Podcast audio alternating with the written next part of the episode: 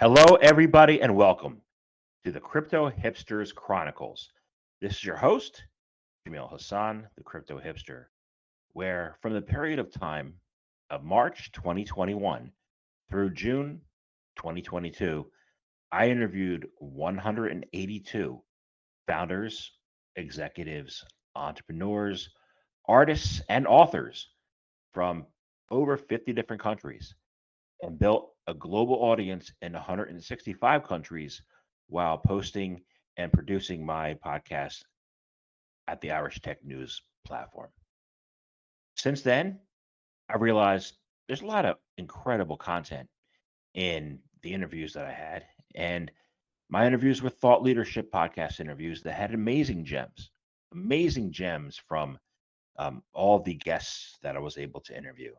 And so I've chosen and decided to create the uh, Crypto Hipsters Chronicles series, which is a series of the gems, the the little tiny pieces from each of the interviews that I had in the areas of Bitcoin, Ethereum, metaverses, NFTs, regulatory issues in crypto globally, art, and you name it across the wide spectrum of different verticals in blockchain and crypto industry and in fintech and mobility and sustainability as well.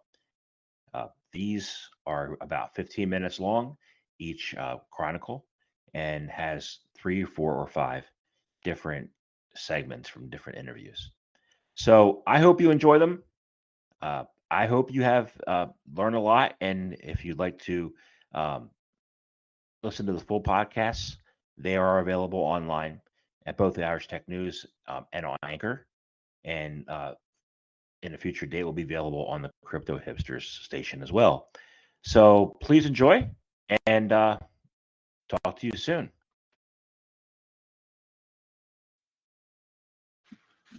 Welcome to Crypto Hipsters Chronicles, episode 35. A critical look for us beyond just Web 3.0. This Chronicles episode is a compilation of segments from four interviews.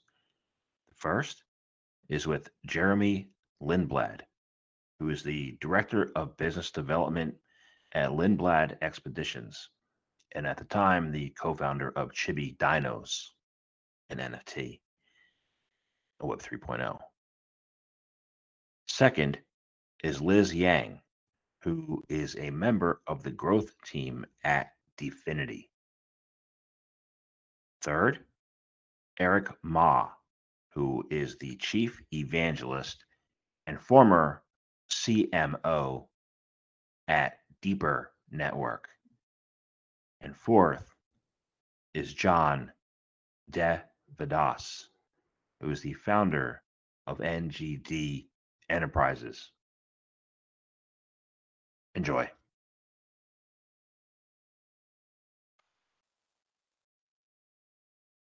May is Mental Health Awareness Month. Okay. And we recently saw some tragedies, and just this just a week, you know, um, with the shooting at an elementary school, and then previous week a shooting in Buffalo, and we've had you know a lot of events so far this year. You know, we're surrounding centering around violence, right? My question to you is why, no matter how bad things you know may seem in the current moment, you know, uh, why should people view their life journey as an expedition and not as a panic room? And how do they get there? You know, that's that's a it's a, it's a it's a very thoughtful question, by the way, and thank you for that. Um, it's been a tough week. Uh, it's well, it's been a tough, very long time, but but this week especially, I've got a four-year-old and a two-year-old, um, and my wife was actually traveling this week for work, and um, I I was terrified even just taking them to school. And I know that sounds silly, and I know that we can't live our lives that way, but but it's tough. The the world is a is a scary place sometimes. That being said, we need to be out there and experiencing things.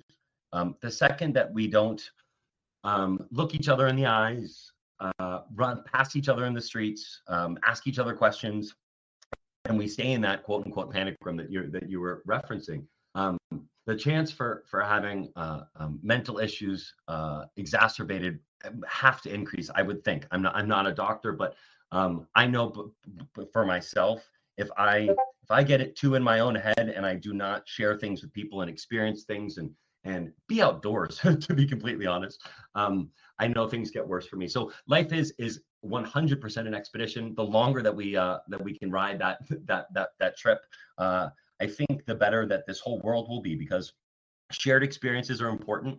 Um, trying new things is are is an is an important thing to do and and uh, and and and being uh, a human being that sees other human beings and reacts with other human beings is is is incredibly important. So, um, and again, my my hearts and prayers go out to to anyone that's affected with with these issues. Um, and uh, what what we've seen in America, at least, is is pretty appalling in terms of how we respond to it. Personally speaking, I'll share the same sentiment. Um, and you know that that you you brought up two words there. You brought up shared experiences, right? Um, how can the shared experiences lessons, you know, from what you've done in your career and now from Chibi Dinos, how can the shared experiences make a difference when in, in crypto and gaming and community building? Uh, you know, it's it's it's pretty amazing. I, I look at our our Discord channel. So we have we have a hundred thousand followers on Twitter. We have a community of about twenty two thousand on Discord. Um, eh, so shared experience don't necessarily have to be in real life, right? There are there are ways in which you can have those shared experiences digitally. I wake up in the morning. First thing I do is to see if my kids are awake yet. But then once I once I do that, I hop on Discord and I notice the the, the the the kindness and the excitement that people have just to tell each other good morning. Um, I, I think when things get go wrong, the ups and the downs, um, when somebody has a really big win in something, I, you know, uh, we had somebody who recently graduated and shared a graduation photo in in our Discord, and it's like the whole community was was with open arms sharing as much love as possible. And then when something in crypto, like when Luna crashed, you know, my chief financial officer lost 90% of his money right there. Um, and there were a lot of people in our community that had the same thing happen. And and and what's amazing is to to to be able to lean on other people, both in real life and and especially if you've got a safe digital space like our Discord uh, community. Um, you know, uh, having somebody that uh, that that that you can relate to means everything, and having having somebody that that can give you an opinion on something that you might not have even asked for. Um, it can be valuable at times. The internet today is well, what it is. What is the internet today, actually? You know, and how has it been hmm. transformed from the original version of what it was supposed to be? Yeah, that is a fantastic question, and it's something that I, I love talking about. So, um, you know, if you if you go on crypto Twitter, you'll see a lot of people making reference to Web3. But I think for newcomers, maybe to the space, they don't really understand the context of what that is. You know, like what is if if there's Web3, then like what's Web1 or what's Web2? So the way I think about it is that Web 1 was the read only version of the web, the first iteration of the web, which consisted mostly of sites serving static content like text and images without a lot of uh, richness or interactivity. And I would say the main players then were mostly developers, and you're like creating like a site via GeoCities or whatever it might be. Um, the next stage is Web 2, which is what is called the read or write web. Um, so this is the iteration of the web most people are familiar with. So you don't have to be a developer to be able to participate in this version of the web. So, you know, as a user, you can upload content to TikTok or Twitter or Facebook and you know, potentially have millions of people see it.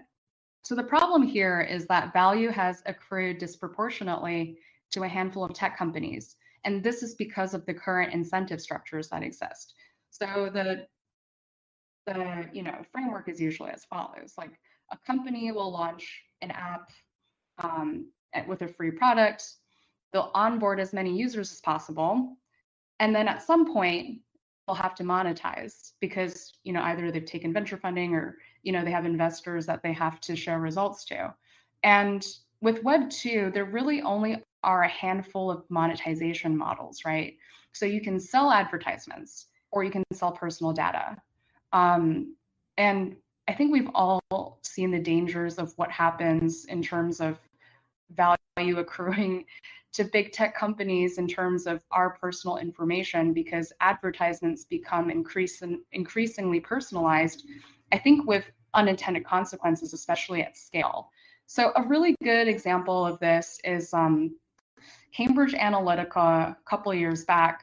They contributed to targeted advertising to manipulate um, an election in Trinidad and Tobago. So essentially there was one political party that created an ad campaign to encourage youth of the opposing party not to vote but the insidious thing is that they disguised it as a grassroots youth campaign and it really did influence the results of the election um, so to recap in terms of web 2 a couple of problems so number one value doesn't accrue to the user so for me as a user, no matter how much I'm using these platforms, like no matter how much time I spend on Twitter or Instagram or Facebook or whatever it might be, like nothing happens to me, right? Like I, I'm not like earning points. I'm like there's not really like additional benefits for me. Whereas the platforms which are increasing their user base are able to monetize on the data essentially that uh, we've given them.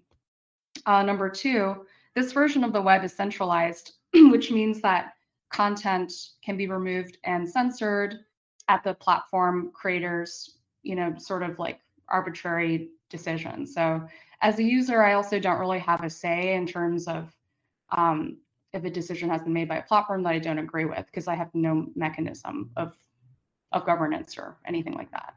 And then last there are a lot of privacy issues because users don't control their data. And I think we've all seen the headlines around privacy breaches and so on and so forth. So that brings us to um, Web3 today, which is what is called like the read, write, own web. So Web3 applications run on decentralized networks of many nodes. They run on the blockchain. Um, where cryptocurrency comes in is that it provides financial incentives native to the internet for those who want to participate in this new kind of economy. So for users of these applications, they can not only contribute content, but actually have ownership in the apps and the platforms that they use, which means that value accrues to the user. Um, and the way this works is that um, on an infrastructure level, there's tokens governing how, governing how protocols function. They reward participants at many levels of the network. So if you're like a validator, um, of a node at the uh, at the protocol level, you're rewarded in tokens. If you're a user, you're also rewarded in tokens as well um, for using applications through mechanisms like airdrops, which enable you to have tokens um, representing ownership in the platform, which allows you to have a say in the platform and applications that you use, as well as reap the financial benefits of um, the appreciation in the token price. Want to talk to at a, at a broader level uh, regarding that Web 3.0 and and say, you know, I've recently been reading reading some research reports and one from Freedom House. They published their annual report called Freedom on the Net 2020, the pandemic's digital shadow. Now, one of the arguments in that report is that rising cyber sovereignty threatens to further splinter the internet, with China and also Iran, but China having the greatest firewall in the world what role does deeper network play in cyber sovereignty? And how could your project dissolve the firewall or sovereignty barriers that connect the global decentralized market? Right. Well, um, from my experience with the Great Firewall, um, you know, I traveled extensively throughout um, the world when I was with, especially when I was uh, with CoinMarketCap. That was before COVID and um, I did travel to to China a few times, and um, the Great Firewall was an issue. And at that time, I didn't have a deeper connect, even though it was already developed, and I was just starting to get to know the program, uh, the the the company. And um, the first time I went there, I, I, I bought a VPN, and one of my colleagues said, "Hey, buy this particular VPN; it'll work there." When I got there, because of the Hong Kong protests, uh, they the government of China had actually amped up uh, what they were blocking. So my VPN that I purchased didn't work at all. So I was unable to to access my all my uh, Google and all my stuff that I was um, working on at, at CoinMarketCap for you know about a week, and it was a huge issue. And um, with when, while I was there, I, they actually sent me uh, Deeper Network sent me a uh, Deeper Connect unit, and I plugged it in. I didn't even have to do anything, and right away I was able to to access all that. And basically, what they do is they tunnel through the firewall, and um, I was able to to gain access to all my work stuff. So right away, I was like, I was I was like blown away about how easy that was. Uh, I didn't have to do any setup or anything like that. So uh, it is a little bit of a, su- a sensitive subject in the sense that um, the Great Firewall, if we were to advertise it so blatantly and so in the in the face of China, uh, it, it would actually hurt our projects. So um, because uh, of, of what you're talking about, the sovereignty aspect of it, um, eh, this is a product that can really break down the whole entire firewall of, of China. However, uh, we will we still have to be careful how we market it in China. So the market's a little bit different there. Um, we do have some great partnerships uh, with China. Um, I, I can't mention not not with the government of China. I'm sorry, some telecommunication uh, companies there, some big ones there, and as well as um, some others who are very interested in our our product. But uh, it, it's kind of on the DL because of the government and we market it differently there in the sense that we really don't um, market the the the fire i'm sorry the dpn aspect of it. We really market the security aspect. It's the enterprise security uh, that is also uh, highly sought by many uh, people as well. You know with the more and more uh, remote work and working from home people's security at home is not near robust enough uh, as compared to some uh, networks at the company. So by having a deeper connect um, device, they're able to bring enterprise grade security into their home and protect all their, you know, information as well as uh, crypto and uh, from hacks and all that kind of stuff. So that is a highly sought feature that uh, we are more focused on, um, and also the the sharing economy um, in China. So that's how we kind of approach it there. How can we harness blockchain technology to create a more secure, equitable, and functional society? Thank you, sir, for asking the question. And this is something goes back to my fundamental belief system and conviction. Uh, we know, we know. I think we have seen enough in history of the risks and dangers intrinsic in centralized systems and centralized institutions. I believe uh, our only opportunity collectively as humanity is to push for decentralization. Now, with that said, you know, you've been in AIG, I've been in big companies. There is no silver bullet. There is never a silver bullet. And so people who try to believe, you know, portray this as a perfect solution are also part of the problem in their own way, right? I believe the way we, we see this is we have to push for decentralization to the edge. To the edge could be you know institutions could be individuals why not because the more people say well x is decentralized and y is not to me this is a, a bullshit game unless and until truly the individual is at the center uh, we, we cannot say you know anybody is decentralized and so i believe this is the only shot we have at giving rights and opportunities back to the individual back to the human being at the center uh, now is this the uh, the only way at this point, I believe this is the best opportunity we have. I'm not saying this is the only, but this is the best opportunity we have. And if we mess this up, we might not have another opportunity because there's something I learned many years ago, Jamil. A, a good mentor of mine told me, he said, John, when social trends, economic trends, and technology trends come together, magic happens right? Social, economic, and technology trends come together. That is what we are see, seeing happen right now in the blockchain slash crypto sector. And so we have a unique opportunity to capitalize on it and build something for the better. Who knows when this next intersection of social, economic, and technology factors might come into play? I don't know. I'm going to ask you to delve to dive a little bit into that. What social, economic, and technology advancements are you seeing? Uh, so I'm not saying advancements. What I'm saying is catalysts, trends, drivers, if you will. So you look at economics. You know, you look at the state of the existing traditional financial system. You look at, you know, the fiat model. You look at central banking, which over a hundred years appears to be hitting its limit. You look at social. You look at the unrest. You look at the dissatisfaction of individuals and, and, and human beings with the state of affairs you look at technology this magical time when you have the foundation that satoshi built and others like vitalik have you know taken to the next level and that's how i see these coming together you know we don't see this too often and so looking at this confluence this intersection sort of inflection point if you will uh, is what is how i see the the three uh, three motivations kind of intersecting Like a perfect storm.